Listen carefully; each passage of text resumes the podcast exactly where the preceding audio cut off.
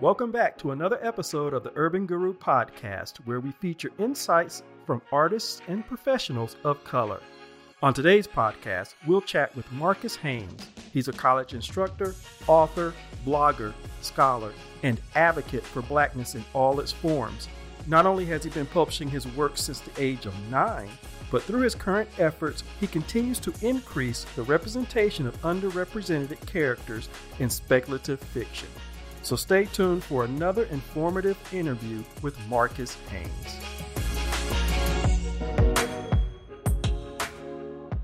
Really appreciate you doing this. Uh, we how long have we known each other? Years.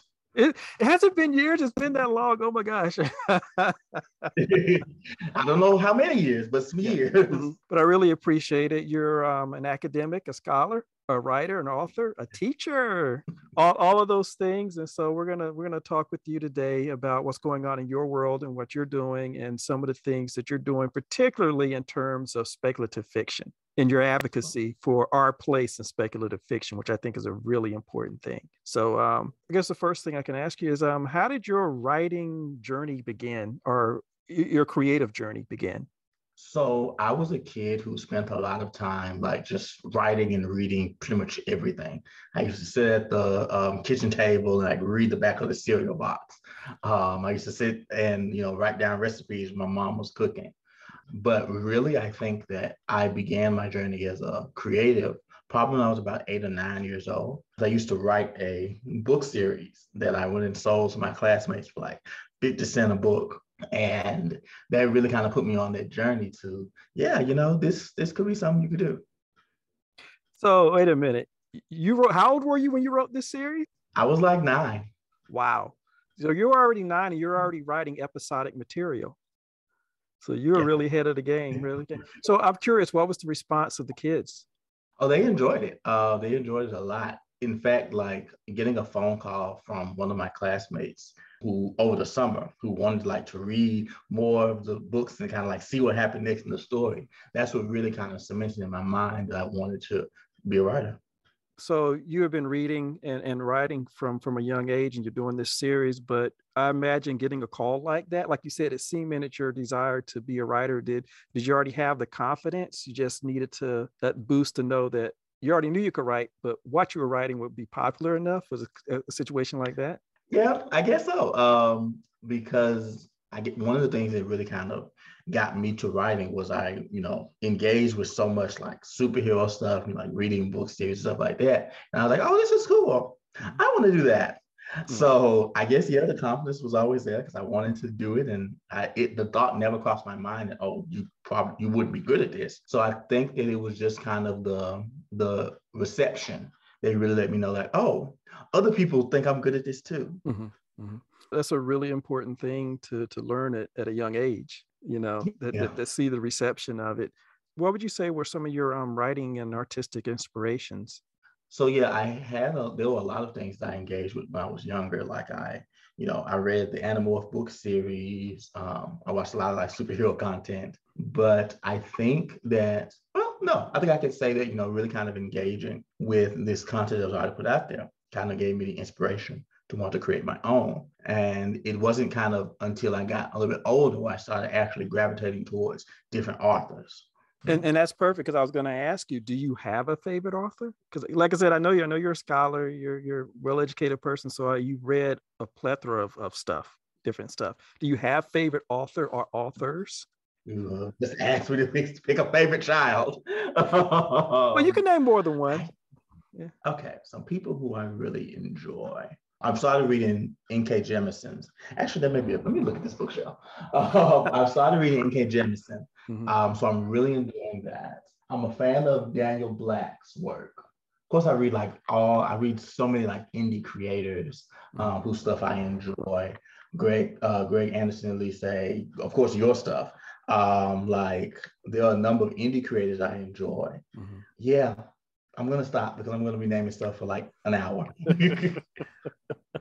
That's good. And and I know how you feel because sometimes you try to think about it. I'm kind of the same way because I would read a lot of stuff, a lot of authors, and of course, well, for me, you know, you read the traditional ones, the ones that everybody mentioned, particularly in, in, in sci-fi and fantasy. But then as you learn, as you get older, because uh, at least I wasn't just told this, you learn that there are actually other people out there and some people who look like mm-hmm. you. And so you find their stuff. And of course, everybody eventually finds Octavia Butler yeah. and Delany and, and all these people. Explodes from there. yeah.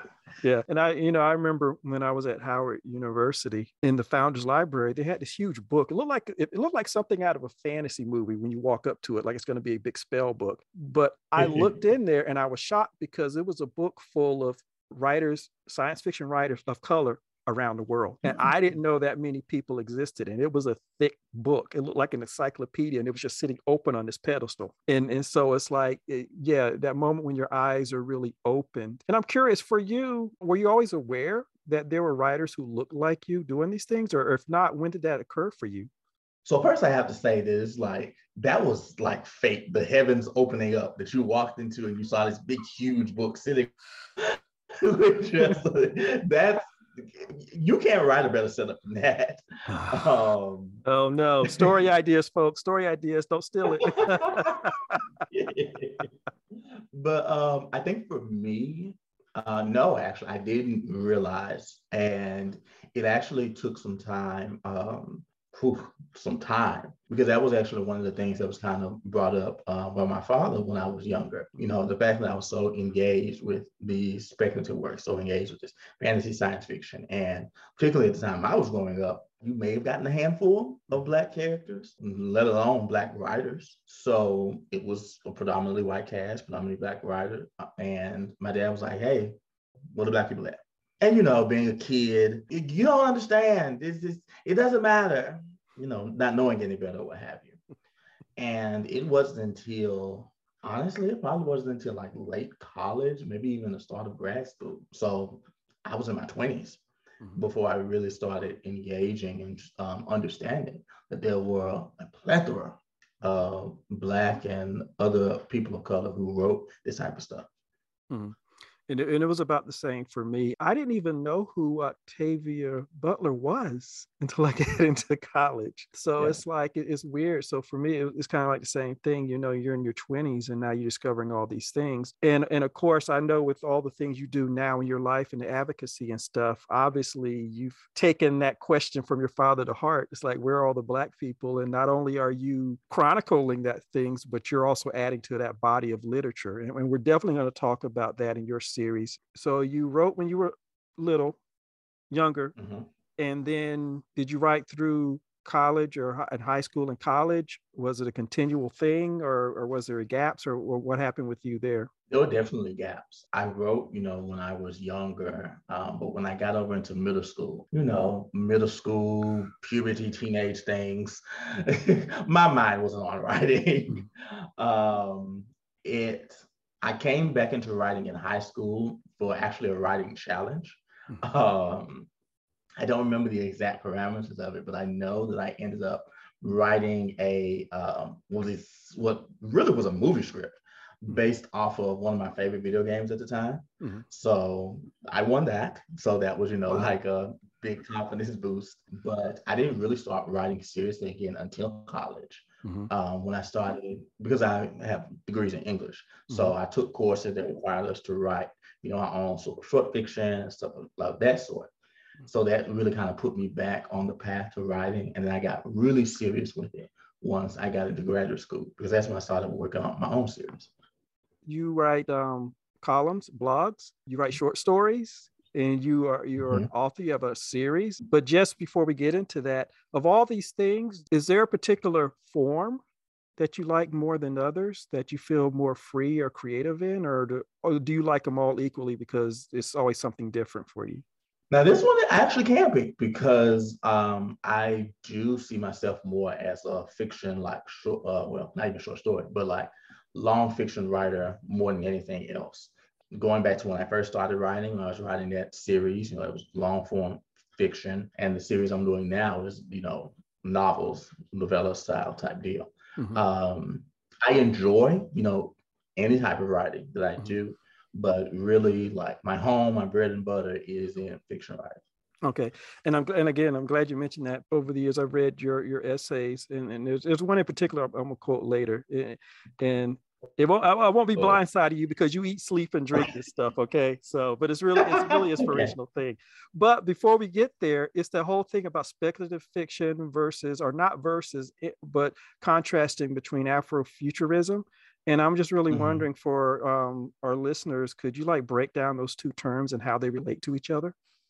So I, I do want to say, you know, this is this is my definition. This is, you know, other people may define things differently, and it's fine if you disagree. But for me in my house, um, the way I see it is um, speculative fiction is the umbrella term mm-hmm. for pretty much anything that falls under that genre fiction kind of title, you know, fantasy, science fiction, horror, alternate history, etc. Okay. And Afrofuturism is a part of that particularly okay. when you're talking about black speculative fiction. Okay. Um, I think a lot of people, simply because it is, it has become a term that's been very popular in recent years. I think a lot of people try to attribute Afrofutur- Afrofuturism to everything. Like I've seen some people say, oh, "Get Out" is Afrofuturism. I'm like, oh, I don't know about that. Okay. Um, okay. I think it is an important part of the stories that we tell using speculative fiction, but I don't think that Afrofuturism is the end all be all. Mm-hmm. So for me, I see speculative fiction, Black speculative fiction as the umbrella, and Afrofuturism is just one of the things that falls under that. Mm-hmm. And, and I guess with Afrofuturism, I guess it also um, talks more about the technology that we yeah. might have in our and yeah and and i'm just curious and i and, I, and again since this is an area that you're into um when i was working on a um world building for a uh, alternative history um, sci-fi series, I ran into the Afrofuturism, and mm-hmm. I was just wondering. And I've seen there's a little bit of a movement by actual African authors, you know, authors from the mm-hmm. continent who don't want to use that term because even it's too inclusive, and they're actually going with a different term for their literature. And so I'm just wondering, yeah. have you heard anything about that? And do you think will if if that happens, do you think we might change that art the Afrofuturism of something else? Genre, when you're writing, and really with anything, is is a term that fluctuates so much. Mm-hmm. Um, you know, what we call what we would call Afrofuturism, someone else may call, you know, present day. Who knows? Mm-hmm. Um, I think that the push towards African futurism, because that's what you know what a lot of people call it, mm-hmm. is just another way for another group of people to be able to name what they're creating for themselves. Okay. Like for me, the reason why I tend to kind of back away from Afrofuturism a bit is because of I feel like it is rooted in the idea of technology impacting the future. It's mm-hmm. like, you know, black people, technology, future. And if it doesn't necessarily deal with that, I don't really see myself, you know, using that term. Mm-hmm. But other people may see it differently.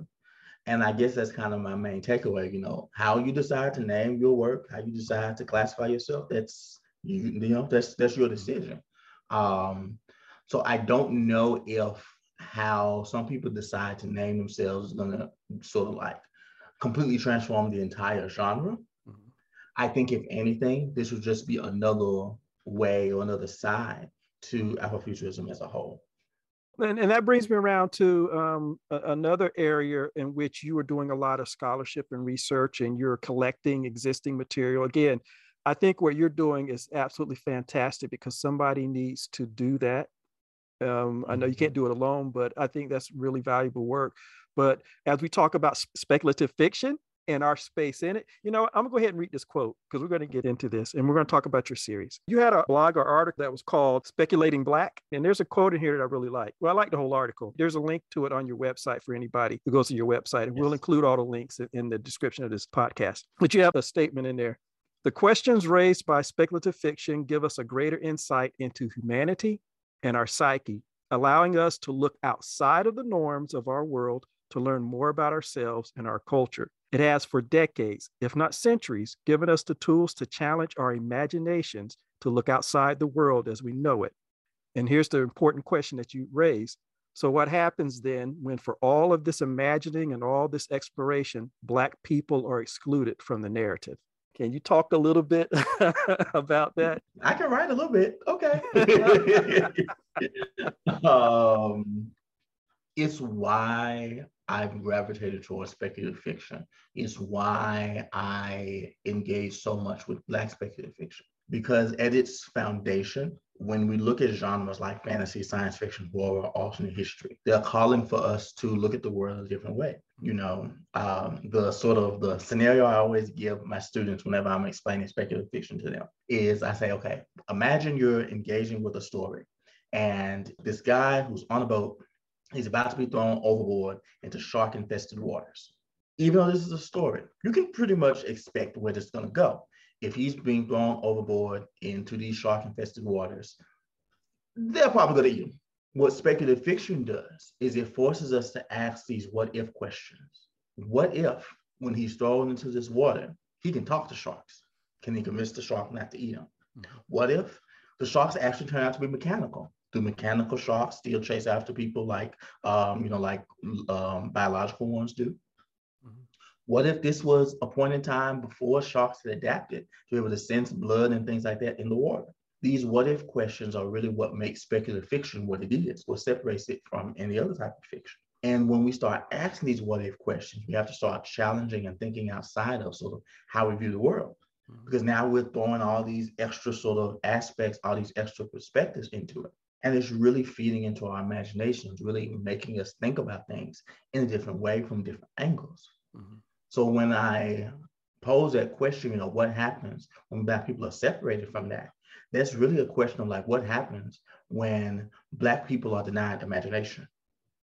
And I think that's really something that is what we've seen pushed back against and what we've seen pushed on us for these decades, these centuries. Mm-hmm. You know, this lack of imagination when it comes to Black people and their experiences is pushed on us. Even though we push back against it every day because just to just to survive you got to be able to speculate and look outside of you know the world in which you're in. So we push back against it.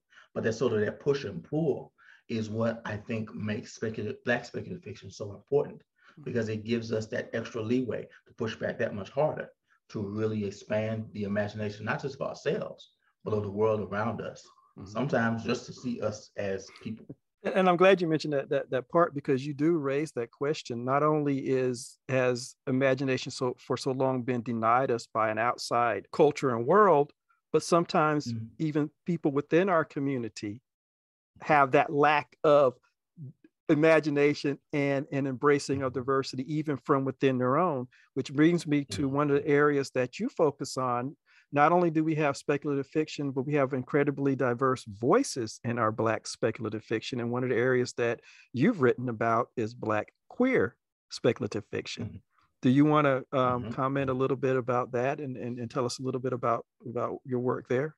Yeah, um, because it, it, it builds off of that same sort of idea when you have that sort of lack of imagination or when you're denied, you know, that's imaginative space, you get to the point to where anything that doesn't fit in with a very limited sort of worldview gets put gets pushed back against. I think we see that when we're talking about um, when we're talking about queer people, really any sort of like marginalized identity in general. But I think particularly when we're talking about within this black space, within this black speculative space, mm-hmm. you see that sort of pushback. And it's something that I think Black speculative fiction can really help to sort of elevate that ability to not just see Black people just in general mm-hmm. as human and to expand that imagination to encompass us, but also to understand the experiences of Black queer people. Because, yeah, yeah, I am. Yes uh-huh. Again you're doing um i i think very critical work in that area because like you says it, we're we're in this this renaissance we're in this um increase in um, content that's being created by black creators which is important. But again going back to your question what happens when we're not there? Some people might say okay well we need more representation. But you know the naacp mm-hmm. put out that recent report that says okay we got representation on our shows but the shows mm-hmm. are still largely detrimental to our community because we don't have people higher up making sure that the mm-hmm. representation mm-hmm. probably has all the nuance and the variety that we need. We find ourselves on those levels in that in the mainstream media fighting that battle And now you have all these Mhm. creators down here who are putting out all this literature. And like you said, it's incredibly diverse and includes groups that are even underrepresented within our own community. And so I, I really, like I said, I, re- I really appreciate that because even for the books that I write that fit into the category, it's like that's why I'm writing. you know, I want to have, I want Right. that devo- that diverse voice. I want that experience that was unique to me that I don't even see when we quote unquote have even representative stuff in that arena. It represents this type, this type. But Black people, no matter how they define themselves, are incredibly diverse people. But that brings me to your series that you wrote. so, Mhm. what inspired you? I guess you kind of answered that, but what inspired you to write your Elemental series? Um, believe it or not, it's kind of a super like loose adaptation of that original series that I started when I was nine. That first series, I called it Girl Chase back then. I was I was a nine-year-old. I was a nine-year-old boy. But it was really based around this team of characters who were working together to save the world. Yeah, it was inspired by the stuff I was watching at the time, like the Power Rangers and the X-Men, etc. But what the Elemental series has become has been really a natural kind of evolution of that because it's gone from, you know, this thing that was very clearly like a Power Rangers like thing to this story that I'm trying to craft of these extremely diverse characters with so many different life experiences mm-hmm. that come together to really be it sounds cliche but to be a family Mhm. to be this sort of um, group of people who were brought together by external forces but have learned to love one another to learn to support each other and to really be this group of people that shows not just you know the diversity of experiences that um, particularly black people can have but to show how they all can work together even through these different experiences, different walks of life that they come from, and achieve a common goal. Mhm. And and it's a wonderful series. You have you have two books right now in the series, right? Yes. With more plan, okay. Um, but Oh, yeah. it's a it's, it's a good series, and, and again, I'll have a direct link for that also. And you're right, your characters are so diverse; they come from so many different backgrounds, and you see their personality play off of each other through Mm. the books. And so it it, it's it, it's- it was really fun reading that. And and I think I already asked you. I can't wait till you come out with the third book. I think I told you before. Mhm. I was at a convention in Chicago, of all places. I'm having lunch in the hotel. I have your second book because I think it had come out and I got it from you. I had it on the table and I saw the waiting staff. There were two women standing around my table and I thought something had gone wrong. And when I came over, they asked me if I was the author. And I was like, it's like, ah, that was my chance. But I said no, but they were really impressed. I knew the author of this book. And I, and I think I, I don't know if I sent you a shot or not, but I, I should have taken a shot of them and sent it to you so you could post this stuff. But yeah, so yeah, your your your work really gets out there and people enjoy it. And so, and again, it's evidence that that you're a creative writer and a, and a really good writer who can touch people. I appreciate that. I'm currently working on the third book. I'm Okay. doing a bit of kind of like, um, so I'm doing a lot of kind of like renovations, rebranding, relaunching type deal with a lot of stuff in my life right now. But yeah, um, once I kind of get a solid footing in that, you can expect book three to follow soon after. In addition to the third book in the series, what else are you working on? Is there anything that that you want us to know about? I'm working on a couple of things. Not all of them I can share right right now, but I will say that I just got some really good news today that I'm looking forward to sharing because as I do this kind of like rebranding, relaunching mm-hmm. type deal, I'm also discovering kind of like uh, discovering and rediscovering my passion for a couple of things. Mhm. And I think in the world of Black speculative fiction, I think we've done so much, you know, with books and with comics, with, with you know, prose books, novels, and comics. I think that a lot of us are missing out on opportunities to do other platforms, do other pieces of media. So I would love to kind of to branch off into different stuff. And I'm really excited about the possibilities with that. Mhm. And then of course, you know, um, other stories, other things that I am doing on the side, you know, always trying to put stuff out in, you know, anthologies, Mhm. um, maybe working on some other sort of like side projects, other Mhm. ideas. Because like you you you kind of touched on it earlier, you like story ideas are everywhere. So I'm always kind of trying to take those ideas in and do at least a little something with the stuff that pops up. And I, it's curious that you mentioned that because I was thinking about it today, and I know a lot of people mm-hmm. sometimes they worry that they might not have another good idea or they might not have enough ideas, and I'm wondering, do you find, and I kind of sense it in your in your in what you said just now, do you find that it's actually the opposite? You don't have the time to really Most definitely. Okay. I have a million and 32 ideas. And I'm mm-hmm. like, when are you going to do this? Mm-hmm. It's like, I keep, I'm writing things down, writing story ideas, stuff that comes in my head. Like, mm-hmm. when are you going to have the time to do this? You mm-hmm. have to sleep. Yeah. And, and, and I was just telling myself that I was like, you know what? I really do have a lot of ideas for short stories or novels and stuff like that. And I'm looking at it, it's like, I, you know, when am I going to get a time to do that? Um, but that but that's another question because again, I always like these um, podcasts to offer um, some helpful tips and insights to people. How do you manage multiple projects? Do you do you handle multiple projects at one time, or do you just concentrate on one until you get to a stopping place and then? Um, I honestly, mm, for the most part, I kind of just concentrate on one. I guess you could say that because, like, say for instance, I'm trying to put myself on a schedule over the summer to where you know like one day I sit up and I'll read and you know try to get back into my reading and you know engage with works other people put out. Mm-hmm. And one day I may say, okay, I'm going to work on this. I'm going to write this, and then maybe another day I'm like, okay, I'm going to write this. So it's really kind of me trying to find that space to where I can try to dedicate at least a little bit of time to different projects mm-hmm. because it's easy to one become overwhelmed or to two go in the opposite direction and not do anything because you have so many ideas you can't decide on what to do. Mm-hmm.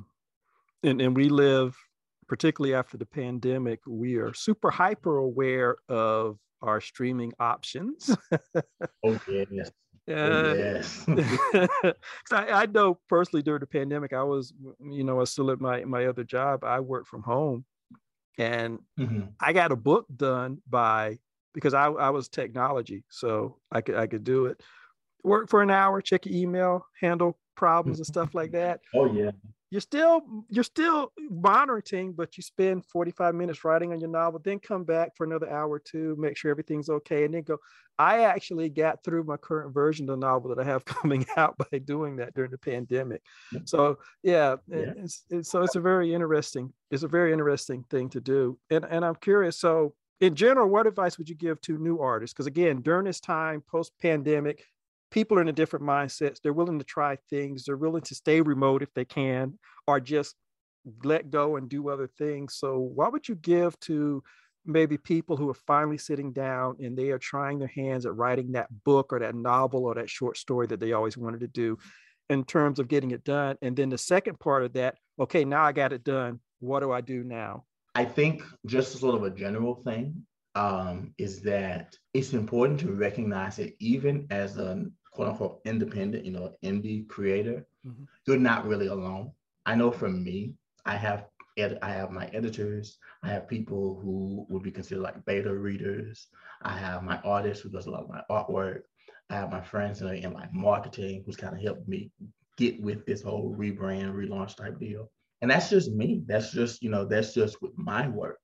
So it's important to recognize and to accept that, hey, if you can find people who believe in your vision, who are willing to kind of help you and to stand beside you as you work through it, latch on to those people. Mm-hmm. Even if it's like your best friends who might not completely understand what it is that you're doing, it's speculative fiction, but they're just like, I'm rooting for you, latch on to that because I think that this is probably the only way in which this type of work can really happen when we do it in community.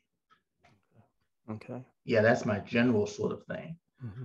Now, remind me the second part of the question. You kind of sort of mm-hmm. answered it because if you're already reaching out to these other people, you already have other people around you. So that now it's done.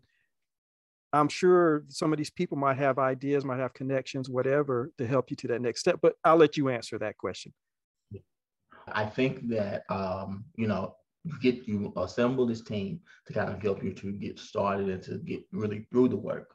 Mm-hmm. And I think that once it's there, then you have to start trying to, you know, thinking about how do you get it out? Because I think that's the thing that really independent creators struggle the most with There's no shortage of stories. There's no shortage of talent. It's that idea of like, how do I get my work in front of people? Mm-hmm.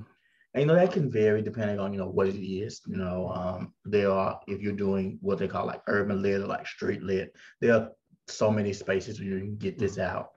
Um, but I think with us, people who do speculative fiction, that equivalent is the convention scene you know, getting out there to different conventions, um, particularly these smaller conventions mm-hmm. um, that are building up, you know, themselves and building up their audience. But if you can get out to the larger ones, those as well, you know, mm-hmm. kind of getting yourself out there, getting in front of eyes, getting in front of people. One, just to kind of get your work out there, but two, because these are spaces where you can build even greater communities, even larger communities of people who are like-minded, who are willing to help and support one another. So yeah, I think I guess the next step would be like working to kind of get your work out in front of more people. Yeah. And I'm glad you mentioned that because you are a you run a track at one of the local Atlanta conventions, uh, Multiverse Con, which is coming up in October, I believe. Yes. And so I'm glad you mentioned that connection because you're right, particularly like you said, if you're doing speculative fiction and you're doing indie books and things like that, you get in these conventions, even if you get a medium sized one, you're talking about your natural, you know, yeah. people. You're going to have people that are going to walk up and they'll buy your book because they come there to, to, I when I go, even though I'm an author, I'm getting books. I come back with a stack yeah. of books that I take my time and go through, particularly when I need a break. But it, it also another good thing, it helps you get your pitch down.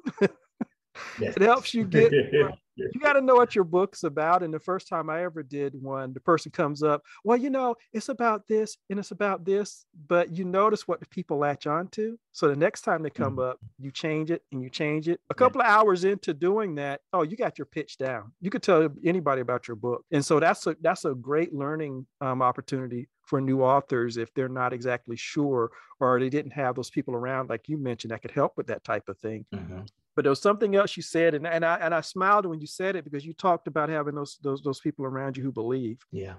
I don't know how old you are, and I'm not going to ask you. Um, but there was a song that came out with the first Muppet movie called um, Rainbow Connection. Um, Muppet um, Kermit the Frog sings it.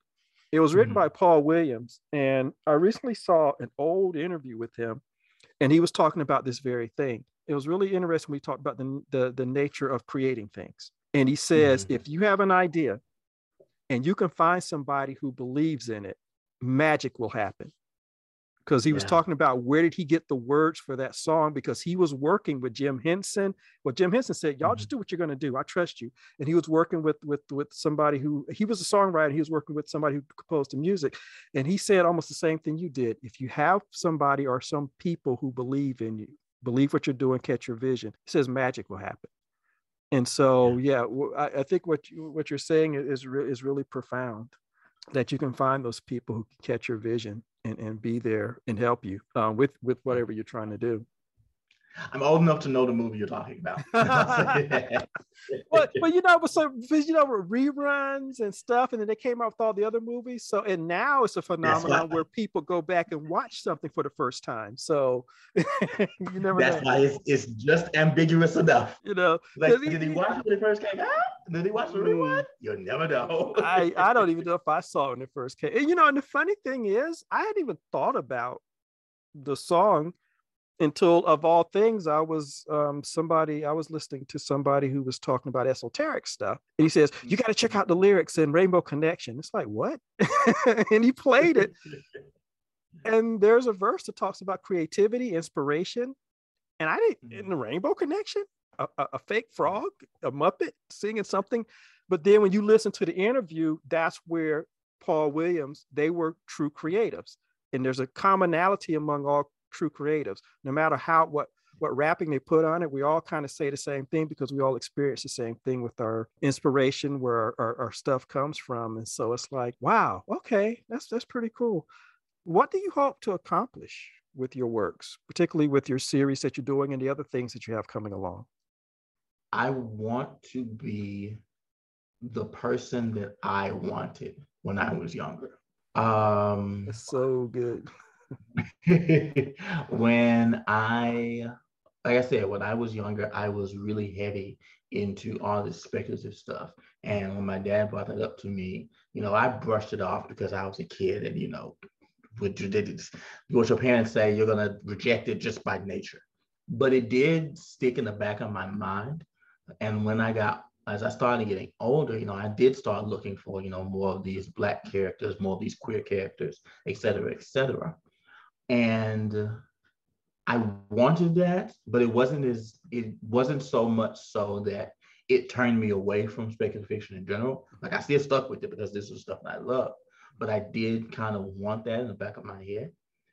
I think what I want to accomplish is to because I know there are people who are still thinking that. I know there are. I've met some of them.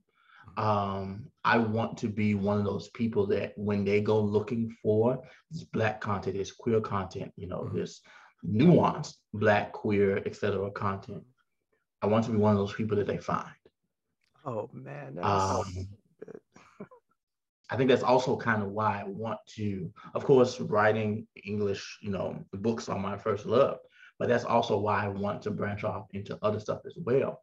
Because not everyone is going to have that first love like me, is going to go pick up, you know, a 300 page novel. They may pick up a comic book, Mm-hmm. They may boot up, you know, their game system. They may go to a streaming service and you know look things up. Um, but yeah, that's that's what I want to accomplish more than anything. Yeah. And do you mind if I quote something else that you wrote? no, go ahead. Go for um, it. It comes from that same article. You said, We're using our love of what speculative fiction can accomplish to show that Black people can be heroes, that our fears mm-hmm. are legitimate, and that we have a place in history and the future. Yeah. That's that's that's Marcus Hines, folks. but I, I really I really like that. Well, um, thank you for your your words of wisdom. Thank you um, for everything, and thank you for what you're doing now. And I look forward to some of the things he's going to tell me, folks, offline what what he's doing. So don't worry. uh, but but but thank you because, like I said, I I see where you where you have placed yourself and what you're doing not only are you a content creator but you're one who is chronicling all the other things you're the you're mm-hmm. the also the, the historian of our time i believe so in, oh. in uh-huh. addition to your your yeah. your works these things are also going to always be there too so I, I really applaud you and everything you do and thank you for taking time out to be on my podcast no problem, man. No problem, man. I appreciate it. I really enjoyed it. Thank you for listening to another edition of the Urban Guru podcast. And of course, you can always find us on iTunes. Just search for Urban Guru and you'll find our podcast listed. You can also listen to this podcast on SoundCloud. Just search for Urban Guru Podcast and you'll be able to find it there too. Thank you again for listening. And remember, no matter whatever your creative endeavor is, Always push forward because every step that you take along that path will lead you to your ultimate destination. So I'll see you next time.